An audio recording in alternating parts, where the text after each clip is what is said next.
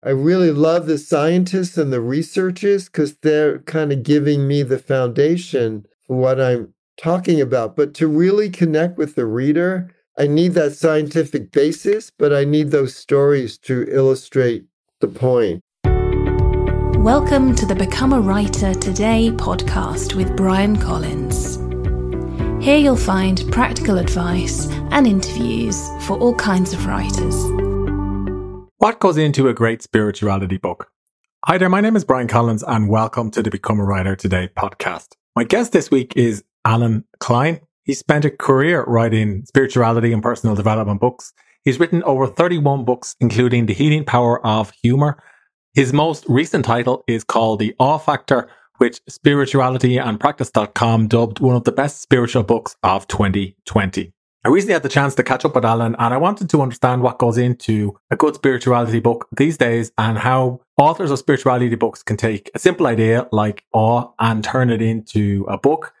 And Allen explained to me how he combines a little bit of scientific research with capturing stories. He uses stories from his personal life and he uses stories that other people tell him and stories that he comes across online. One of my key takeaways from this interview is that it's much easier than ever for nonfiction writers of any genre to research their book thanks to the internet. Allen talks about spending time in a library, spending over a week in a library using microfiche film to extract an article from the New York Times. Whereas today, if you want to do that, you know, it's just a Google search away, or you can just download the app. Another takeaway from this interview is that even if you have a huge back catalogue of over 31 books, you still need to spend a little bit of time promoting your work. And this is something I'm thinking about at the moment because I'm getting my story driven parenting book ready for publication. But Allen promotes his books by using a service called HARO, which is Help a Reporter Out. And if you write any type of nonfiction or you're running a blog or a website of any sort, I recommend checking it out. But basically, you get email queries every day from journalists, including from the New York Times, looking for sources for their stories. And if they accept your pitch, then you could potentially be featured in a particular article or get a link back to your website. And Allen describes how he responded to a pitch and how he was able to get a mention in the New York Times and how that helped him increase the sales of his books. Now, if you enjoyed the show or you find any of the writing or book marketing advice useful, please consider leaving a short review on iTunes or sharing the show on Overcast or Stitcher or wherever you're listening, because more reviews and more ratings will help the show. Or alternatively, you can support the show for just a couple of dollars a month and I'll give you discounts on my writing source, writing courses, books and software. And you can find the link in the show notes. I started by asking Allen to describe how he got into writing a book about awe in the first place and what the big idea behind his book is. Allen, you're also a jollytologist. Would you be able to give listeners explain what a jollytologist is? Because we, we, were talking about this just before I hit record. yeah, Bryan, I, I made that up. I believe you could be what, whatever you want in, in life. You could you could just be that. So I went back to school to learn about therapeutic humor. And yeah. I got a degree in human, H U M A N development. And my thesis was The Healing Power of Humor, became my first book. And in Greek, laughter is gelos, G E L O S. And I so I started to call myself a gelotologist, but people didn't understand that. They thought I made that jello dessert. And so I changed it to Jollytologist. And I'm the world's only Jollytologist. And I know that uh, it's been kind of popular with some people because I've heard of people now who are joyologists, happyologists, enthusiologists. And it goes on and on. But I am the world's only and first Jollytologist. That's something to put on your CV or resume. yeah. So your book, The Awe Factor, would you be able to give listeners a flavor for what it's about? Right. Well, every one of my books, Bryan, have come out of things that have helped me in my life, and I wanted to share it with other people. So when I was growing up, my dad was very negative, my mom was really positive. And uh, because my dad was so negative, and particularly when I was a teenager, I would do the totally opposite, you know, how teenagers kids are. And so I never listened to him and I would always see the positive in stuff. And I think that really that influenced me to see that and also For 10 years, I worked at CBS television in the United States, designing, and you may, may or may not know this show, the Captain Kangaroo Show. It was the kids' show. It was on at least 25 years in this country. And so, as a designer, as a scenic designer, I had to think like a child. How would a child see this?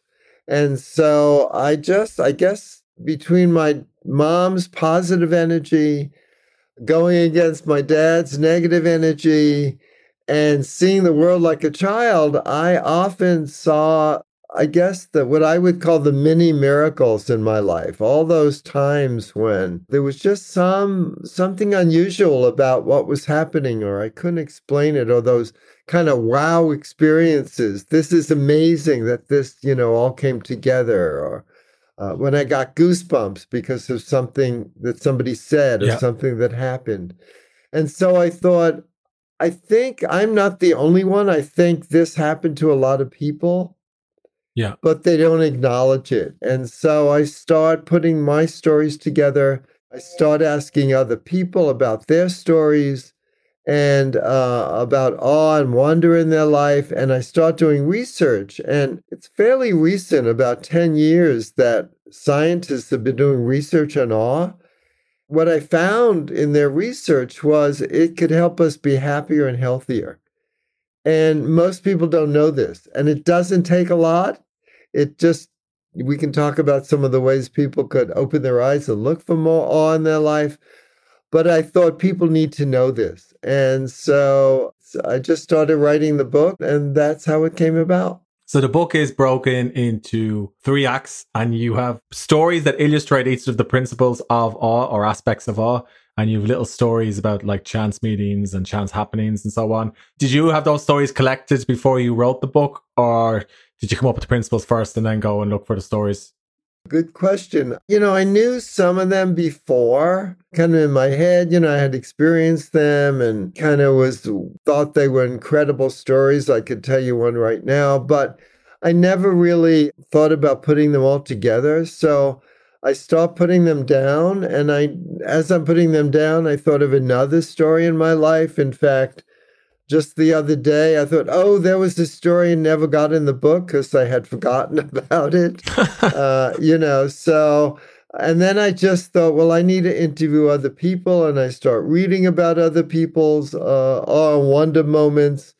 And yeah. so suddenly all these incredible stories started to like fall in place. You know, I, I have a TEDx talk on the power of intention. Yeah. And so I guess that it was working. It was like I put my intention out to find awe stories that to have more on my life and it just start happening.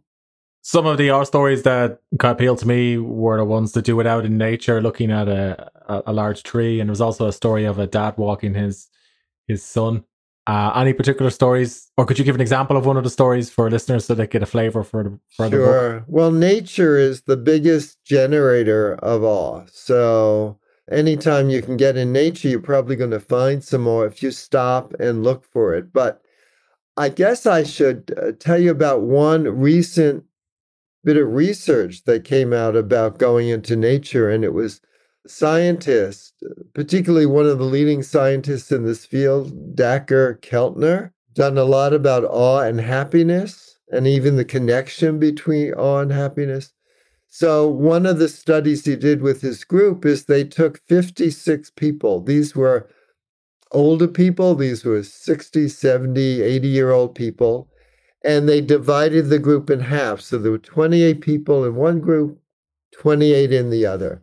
And they told both groups the same thing. They wanted them to go out once a week for a walk, a 15 minute walk. That's all it was, once a week for eight weeks. And they told the two groups the same thing, except they took one group aside and gave them one little extra prompt.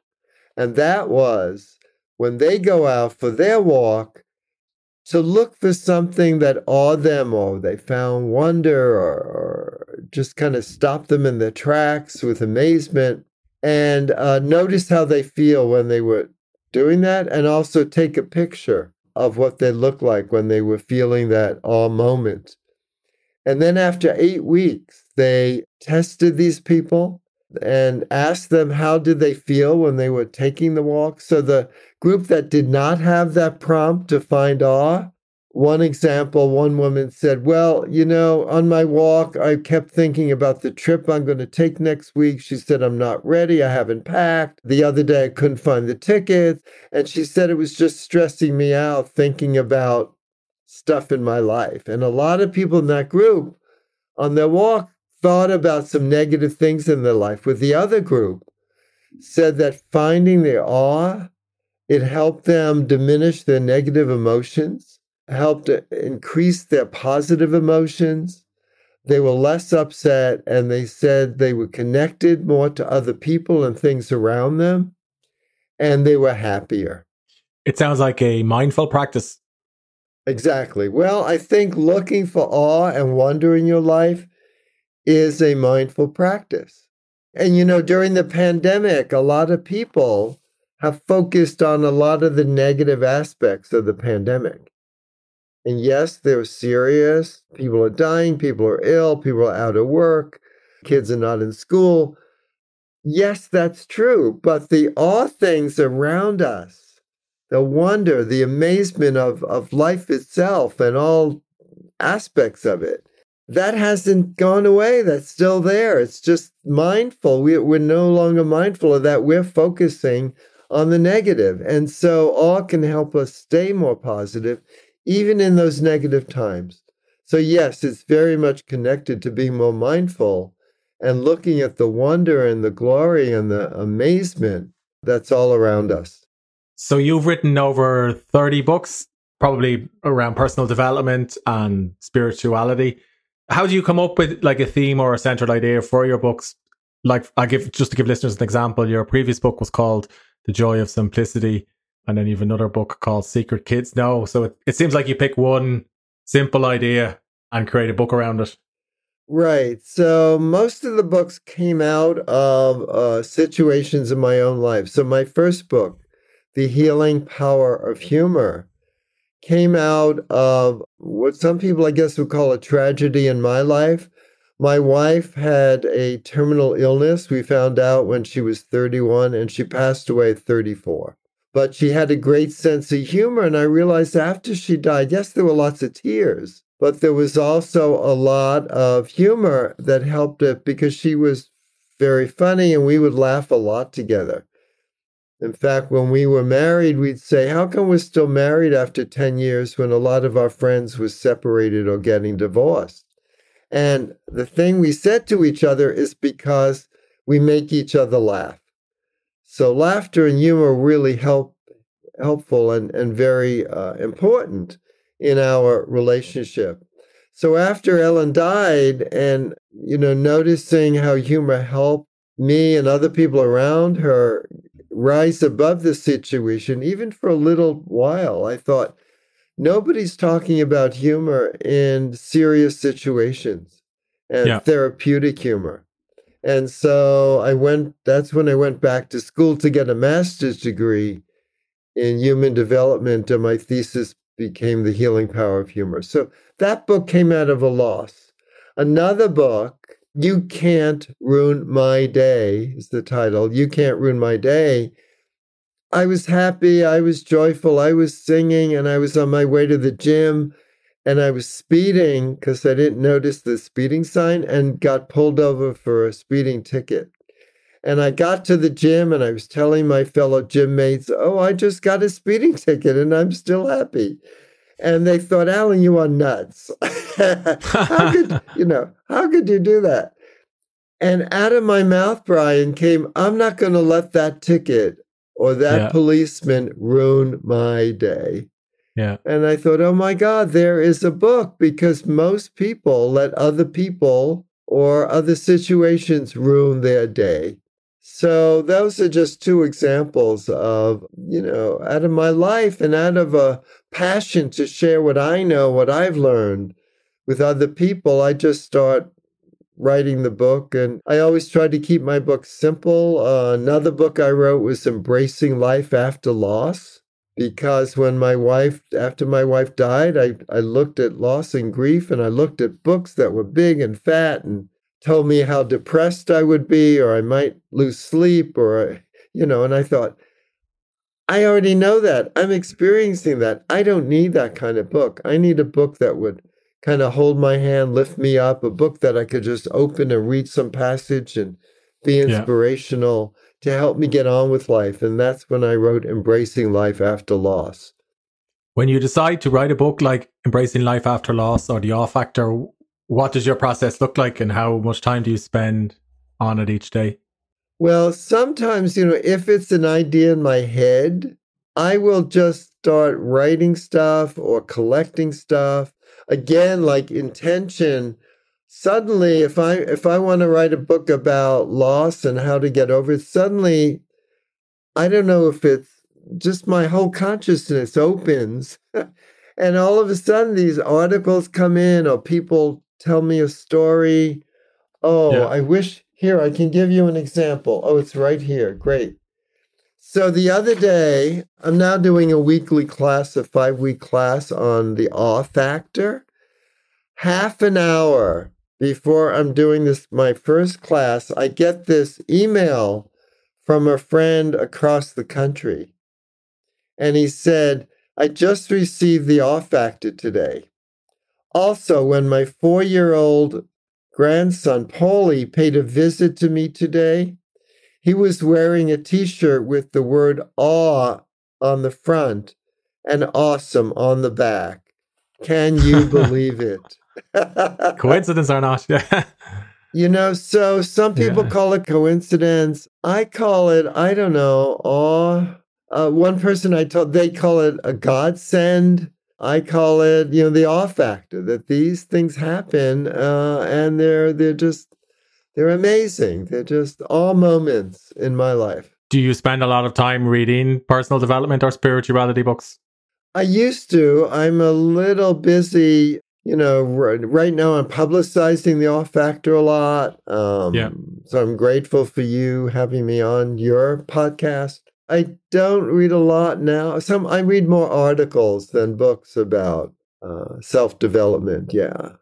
How do you decide between how much research, as in science based research, to put into a book like this versus stories like the one you just described? Well, it's funny you asked that. When I wrote my first book, The Healing Power of Humor, I had a great editor, and then she left. I got a second editor, and he drove me crazy because every time I would submit something to him, he would say, Allen, I want more stories, more stories, more stories. Uh, I was going nuts trying to find stories to illustrate what I was saying, but I realized in a way he was right that stories illustrate the point. Yeah. So in this book, I wanted to make a point that one, there is all around us. You don't have to go to a special place to find it. So I needed many different stories because I also realized that awe is really in the eyes of the beholder.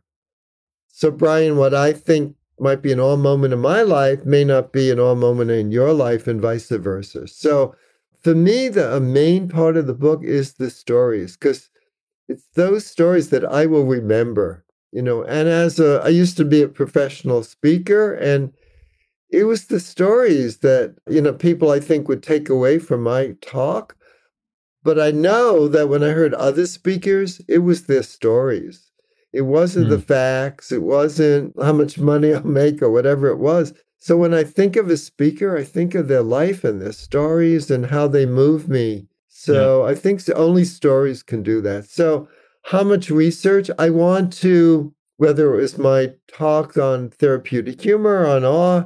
I really love the scientists and the researchers because they're kind of giving me the foundation for what I'm talking about. But to really connect with the reader, I need that scientific basis, but I need those stories to illustrate the point. So you need both con- concrete, something concrete, and something yeah. to illustrate the point. Yeah. How do you decide what stories go in and what stories stay out? Good question, because I had a lot more stories than are in the book. Well, if sometimes, like particularly in this book, there were stories that were too similar. say they were both about um, hugging a tree or so, you know something. I don't know. So I can only use one, so I'd put the better story in. Other stories were totally off base that people would give me or didn't move me. And I thought if I didn't like it, if it didn't move me in some way with some emotion, laughter, tears, you know, getting goosebumps, whatever it was, if it didn't move me, I didn't think it would move the reader. So they went out. okay, that's a good rule. if it wasn't told well, and if I had to do too much editing and it, you know, Yeah. or it didn't make sense, they went out. So it's only the creme de la creme that that actually goes in the book. Or if I want to illustrate a point, then that story would go in also. So there were many different criteria of, of why a story gets in the book. So if you're coming across stories for your books quite regularly, how do you capture them or record them, and then how do you organize them later on? So first of all, I had all mine, so I put mine down. Yeah, I wrote all mine out, and then I I just asked all my friends, you know, do you have any awe? Or what what are your awe moments in your life? I put it on various sites where where people respond to stories. I do research. I Quora, I think it was called Quora. Yeah. Put the word awe and wonder, and there were a lot of stories there from people. The internet is incredible. I put on wonder stories, and so many come up. yeah, So I used, you know, could use some of those with permission. And then I just, once I know I'm writing a book, I just start collecting on the internet. I would look up books about the subject, other books about the subject, and they might have stories. It's tedious, but I'll tell you, Bryan, it's so much easier with the internet than when I wrote my first book, The Healing Power of Humor. I remember I saw some research about humor and grief. No one was writing about that, and I wanted to write about that. And supposedly the, the article was in the New York Times, and there Yeah. was no internet to look up the New York Times. So I went to the library. There was something, you're way too young to know this, but microfiche. I don't know if you've ever heard of microfiche. no, no. It was a strip of film Oh yes, yeah, familiar with it. Yeah, so the New York Times, Yeah. the whole year was on the strip of film. You would put in this gadget and you would turn the knob so the pages would scroll. I sat there for almost a week looking wow. through a whole year of the New York Times to find one article. to find that article. And actually, I found it, it was cut because some big news story, so it never got in there, but I did get it from the researcher. You know, that would take what? Maybe 30 seconds to find. yeah, you not just open even up the on the and, internet and today. press search. Yeah. so- so when you're when you're actually writing the book, are you just putting all the stories into Word and then editing them, or do you some other process? No, I put them down. And then uh, w- what I noticed in this book was the stories would seem to fall in a category. So there'd be, I start naming them like knock your socks off, awe, or, oh, I can't remember all the, all the names I use, higher power awe. Or um, how did the, how could this possibly happen? Awe or chance meeting awe like uh, some mini like mini awe like the chance meeting is i was walking in yosemite national park and way high in the mountain i'm walking up someone on the down path is walking and he goes allen and i look at him and i don't know who it is and he he said i used to design summer stock and he said i was your apprentice in summer stock like 40 years ago and I thought, wow, that's you know, that's like a chance meeting awe. It's Yeah. like, how did this happen? You know, five or ten seconds later, he might have turned a corner. It might not have happened. Exactly. For the stories you've described, like some of them sound like they could be journal entries as well. Do you have a journaling practice? I don't. I used to, but I don't. Yeah. I don't know why. I don't. I do. You know, now with the with the internet, uh, I do write some stuff there, and I file it away if I ever want to use it. But I don't write things down every day. No. okay. Okay. And, Allen, you mentioned uh, you're promoting the Awe Factor at the moment. When you've as many books as you have, does the back catalogue sell the books for you, or do you still have to do a lot of work promoting your latest book? Well, whenever I see something that relates, say, to the to therapeutic humor, yeah, I will, you know, contact the reporter and and often often get in. Anytime I see for your authors listening, and if they want publicity, anytime you see anything vaguely related to your book, contact that author of the article. You know, I'm sorry, the reporter. Contact the reporter. So I got in the New York Times a couple of weeks ago, not because the reporter was wanted stories about awe or wonder. They wanted stories about happiness. Yeah. And then I told you the research that just was out about awe, helping people be happier. I sent that to her and she put it in the article because it was probably something no one else sent her.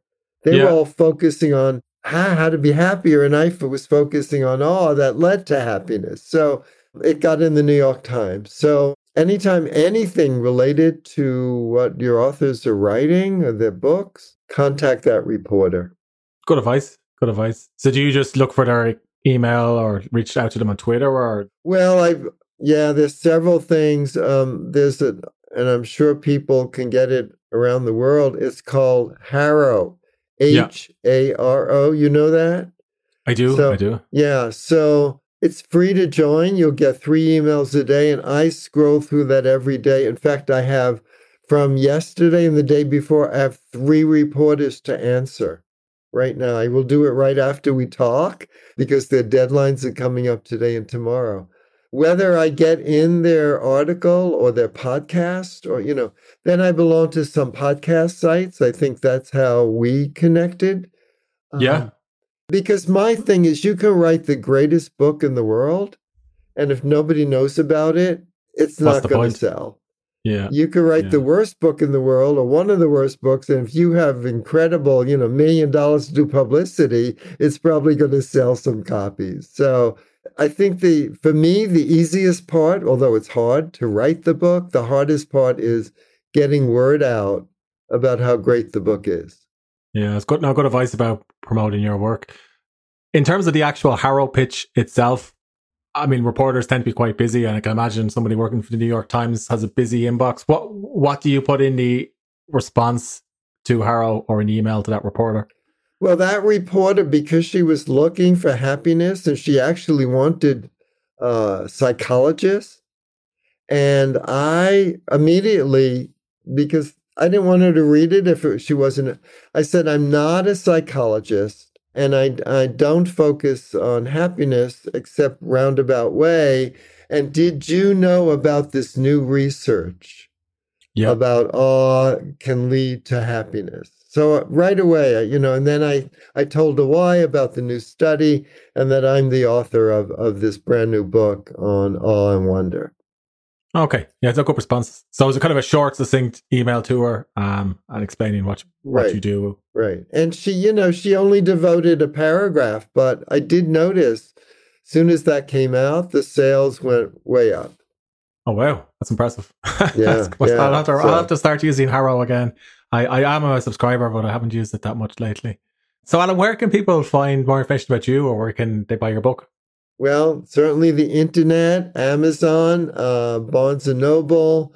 Uh, they just have to spell my name right A L L E N K L E I N. And the other thing is, if they go on Amazon and put my name in, they're going to find a book called Allen Klein, and that he was the manager of the Beatles. Same exact spelling. I am not the manager of the Beatles. In fact, he is dead. I am not. I'm alive. You can see I'm alive. um, so, or go to my website, www.allenklein.com. Thank you, Allen. Thank you. Appreciate your uh, chatting with me. I hope you enjoyed this week's episode. If you did, please consider leaving a short review on the iTunes Store or sharing the show on Spotify, Stitcher, or wherever you're listening. More reviews, more ratings, and more shares will help more people find the Become a Writer Today podcast. And did you know for just a couple of dollars a month, you could become a Patreon for the show? Visit patreon.com forward slash become a writer today or look for the support button in the show notes. Your support will help me record, produce, and publish more episodes each month. And if you become a Patreon, I'll give you my writing books, discounts on writing software, and on my writing courses.